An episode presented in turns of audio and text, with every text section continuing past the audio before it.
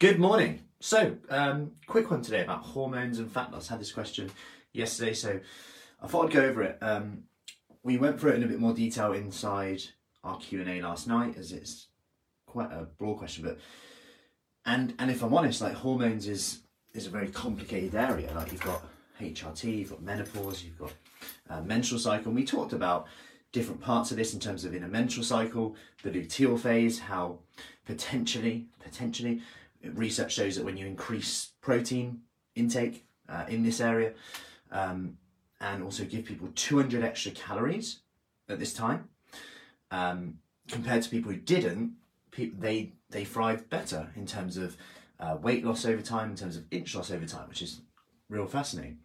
Um, you've then got the other side of this which um, is then menopause which comes into a lot. And and someone said, "Yeah, is there anything I can do in terms of, you know, belly fat, anything, anything there?" And and without, you know, if you look at um, a lot of the research out there now on like HRT, we know that there are benefits there.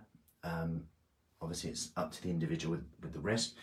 But the same rules apart from HRT, which I won't go into. I, I shared a lot of the research yesterday uh, in terms of osteoporosis, heart disease, diabetes risk, all of them, breast cancer risk, um, so the reductions in cardiovascular risk, reductions, um, protective mechanism, osteoporosis, bone health. Um, and, it, and it was interesting, you know, one in two women get osteoporotic fractures, whereas one in five get them in men. So there's definitely a discrepancy there. Um, we actually went into HRT in men. Anyway, but the same rules apply in terms of you can you can't like change your hormones like like the click of a finger, but it may feel harder that that is a given. It may just feel harder unless you're potentially on HRT.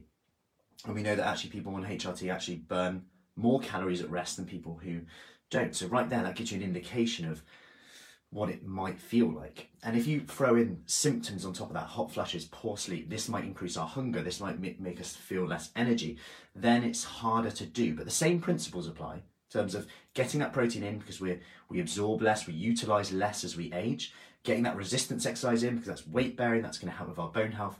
These same principles apply. Anyway, I hope that helps. If you want more information on that, do comment below, um, and I'm happy to have a chat with you about that and, and share the Q&A I did last night. Why not? It's Christmas, uh, where I went into this in a bit more detail. Take care, and any questions, just let me know.